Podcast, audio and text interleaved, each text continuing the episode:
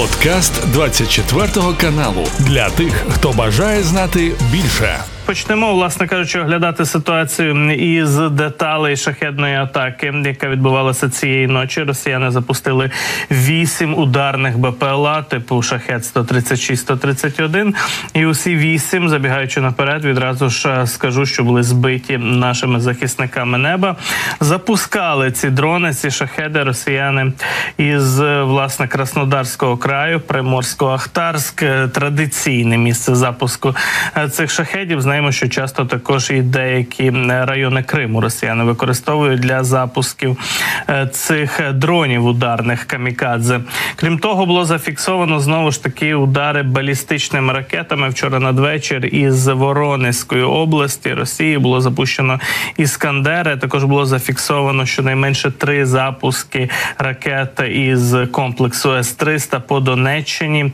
Власне били із окупованих територій області. Попри прифронтових районах. Ну, якщо балістику знищувати надзвичайно складно в таких умовах, коли особливо власне обстрілюють прикордонні або прифронтові регіони, то з БПЛА загалом е, цілком е, вдалося дати собі раду і збити усі вісім дронів, які росіяни запускали цієї ночі. Збивали їх е, ці шахеди у межах Миколаївської, Дніпропетровської, Хмельницької, Рівненської областей.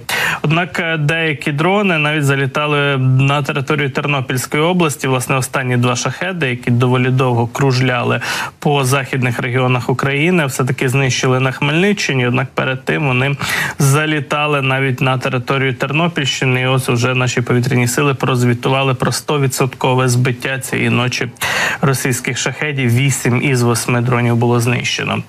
Що стосується власне балістичних атак, атак балістичними ракетами, то от ем, було атаковано знову ж таки Полтавщину. Цими ракетами якраз йдеться про застосування іскандерів з боку Росії з Воронезької області. Вже якраз представники полтавської влади обласної військової адміністрації е, написали про обставини цього обстрілу без деталей, звичайно, але знову ж таки за попередньою інформацією йдеться про влучання в промисловий об'єкт у Кременчуцькому районі.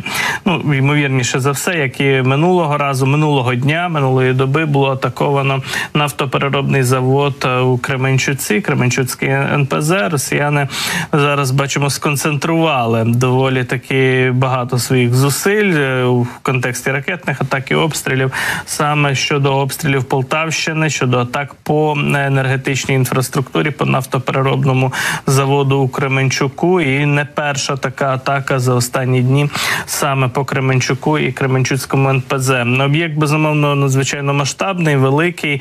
От е, одним обстрілом його точно ворогу не вдасться вивести із ладу, але шкоди завдано чимало. І в контексті якраз попереднього такого обстрілу публікували окремі кадри представники військової адміністрації Полтавщини стосовно масштабів пожежі, яка сталася на Кременчуцькому НПЗ. Там е, були загоряння. Якщо говорити про е, атаку, яка відбулася цієї доби, цього вечора, який минув якраз 28 січня, то деталей не було опубліковано, і наразі не було і повідомлень про те, чи зупинили чи призупиняли роботу Кременчуцького НПЗ ну, е, якраз е, з причини таких ракетних обстрілів атак з боку ворога.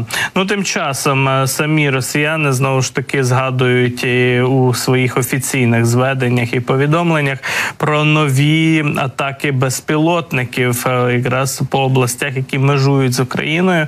Цього цього разу йдеться про Брянщину, і от власне російське так зване міністерство оборони е, опублікувало традиційний текст, який чи не щоранку з'являється у звітах російського міноборони, і містить формулювання про попитку київського режиму совершити атаку терористичну, яка була звичайно що присічена, як пишуть от російські е, представники міністерства оборони. Ну зрештою знову ж таки пишуть про один дрон, про один безпілотний літальний апарат самольотного типу, що називається. Це вже можна, скажімо так, абсолютно навіть не читаючи повідомлень Російського міністерства оборони, е, зрозуміти, передбачити наперед про що буде йтися. Цікава лише географія, цікавий лише регіон, який згадано у цьому звіті.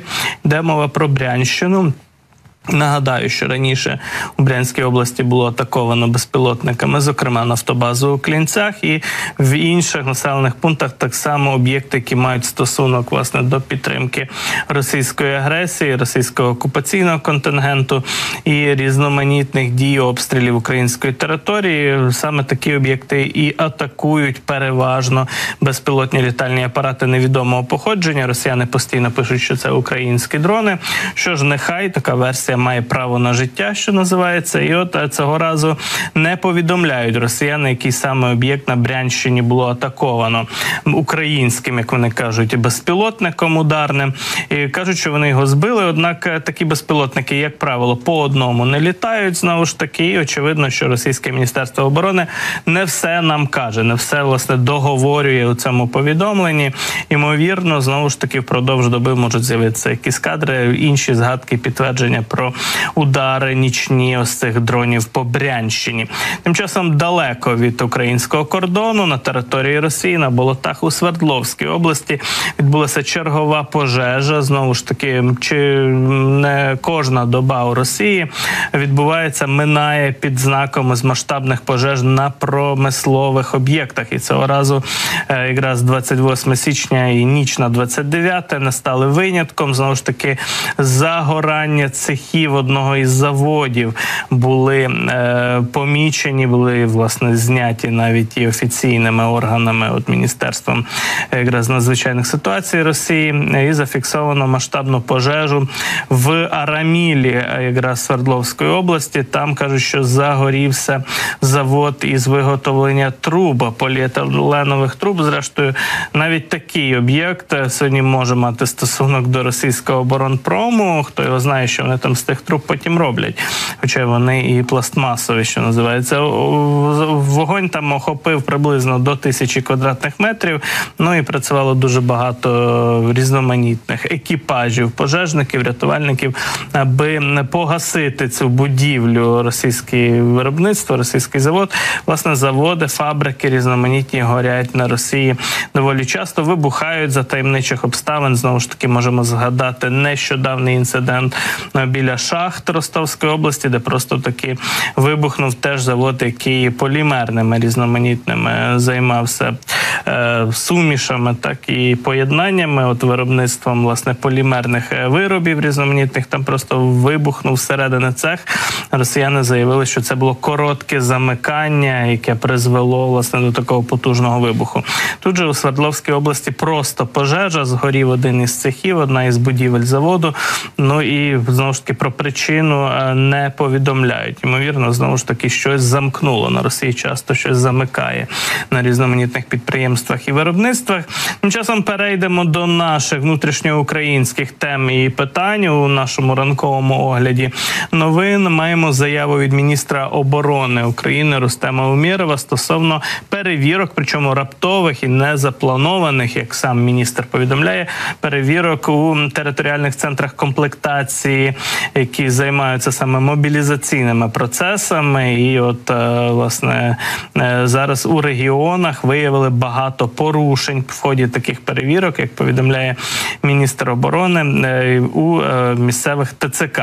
Отже, пишуть, що власне кажучи, зараз, по перше, із корупцією в міністерстві оборони борються. Повідомляє наш міністр оборони. От зокрема у справі Львівського арсеналу були затримання, вручення підозри колишнім і теперішнім посадовцям міністерства.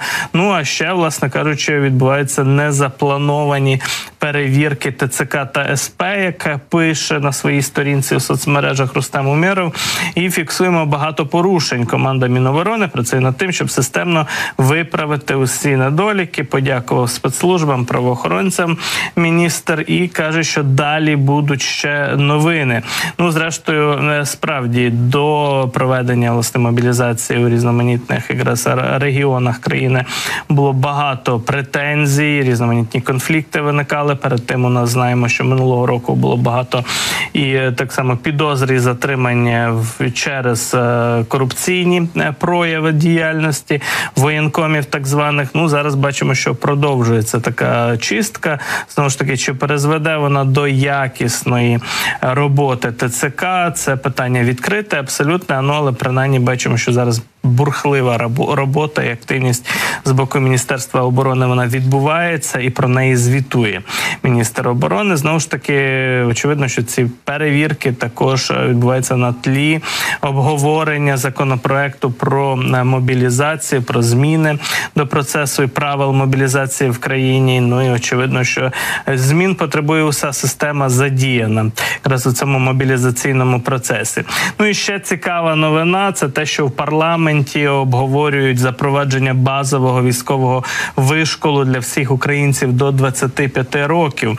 Про це повідомляють е, самі народні депутати, зокрема заступник голови комітету із національної безпеки і оборони Ігор Чернів, народний депутат, написав вчора е, якраз на сайті Верховної Ради на офіційному веб-сайті з'явилося е, повідомлення цього народного депутата і коментар стосовно тих обговорень, ідей, і які можуть втілитися згодом законопроекти і закони, які відбуваються зараз у Верховній Раді України. Отож, нардеп зазначив, що зараз строкова служба в армії українській триває від 12 до 18 місяців. Ну за законом, скажімо так, зараз під час воєнного стану у нас призову як такого немає. В парламенті пропонують замінити тримісячною підготовкою таку військову службу, і також двома місяцями професійної підготовки. Також ми пропонуємо, щоб людина, якій виповнилося 18 років, це цитуємо. Ми вже нардепа сама обрала той час, коли вона готова пройти такий вишкіл від е, в період від 18 до 25 років. Тобто людина сама вирішуватиме, що умовно наступного року чи через два роки вона готова пройти таке навчання. Розповів нардеп Чарнів і додав, що головна ідея запровадження такої базової служби з таким, от е, в ситуації, коли ми маємо такого сусіда, як Російська Федерація, це те, що всі українці повинні мати базовий військовий вишкіл, бути готовим до різних життєвих викликів. Ну тут я думаю, додатково пояснювати нічого нашим громадянам не треба. Справді маємо власне орієнтуватися на загальну суспільну підготовку кожного громадянина, принаймні базову військову підготовку, аби це було просто таки обов'язковою навичкою і е, розуміння. Я думаю, у багатьох українців є в більшості абсолютної, що це необхідно. Уряд має внести Верховну Раду доопрацьований зараз законопроект про мобілізацію, який в оригінальному варіанті зокрема передбачав запровадження і базової загальновійськової підготовки до трьох місяців для всіх громадян від 18 до 25 років. От зараз Кабмін зареєстрував у Верховній Раді ще наприкінці грудня законопроект про мобілізацію. Е, в початковому варіанті, як знаємо, серед різних запропонованих положень були і зниження призовного віку з 27 до 25 років, скасування строкової служби, надсилання повісток про виклик у ТЦК і СП електронною поштою через електронний кабінет, можливість звільнення після трьох років безперервної служби під час воєнного стану і інші пропозиції. Цей документ, як ми знаємо, критикували як в суспільстві, так і на рівні парламенту, експертних середовищ. І, Відповідно, зараз е, його доопрацьовують цей законопроект, і згодом його повернуть уже на розгляд парламенту найближчим часом. Ну тим часом, власне, повернемося ми до огляду ситуації на фронті та прифронтових територіях. Вчора у нас з'являлося повідомлення про бої, зокрема активні, і е, в Запорізькій області. в в районі Роботинського плацдарму. Там українські військові наприкінці минулого тижня мали певні успіхи біля Вербового, відбивши у ворога позиції у лісопосадках на північ від згаданого села. Ну окрім того, діє очевидно український опір і працюють по різноманітних об'єктах. Наші військові далекобійним озброєнням. Про Бердянськ вчора повідомляли, що там щонайменше два вибухи потужні пролунало, і в кількох районах міста чітко місцеві мешканці почули ці вибухи. Це був подкаст для тих, хто бажає знати більше. Підписуйся на 24 канал у Spotify, Apple Podcast і Google Podcast.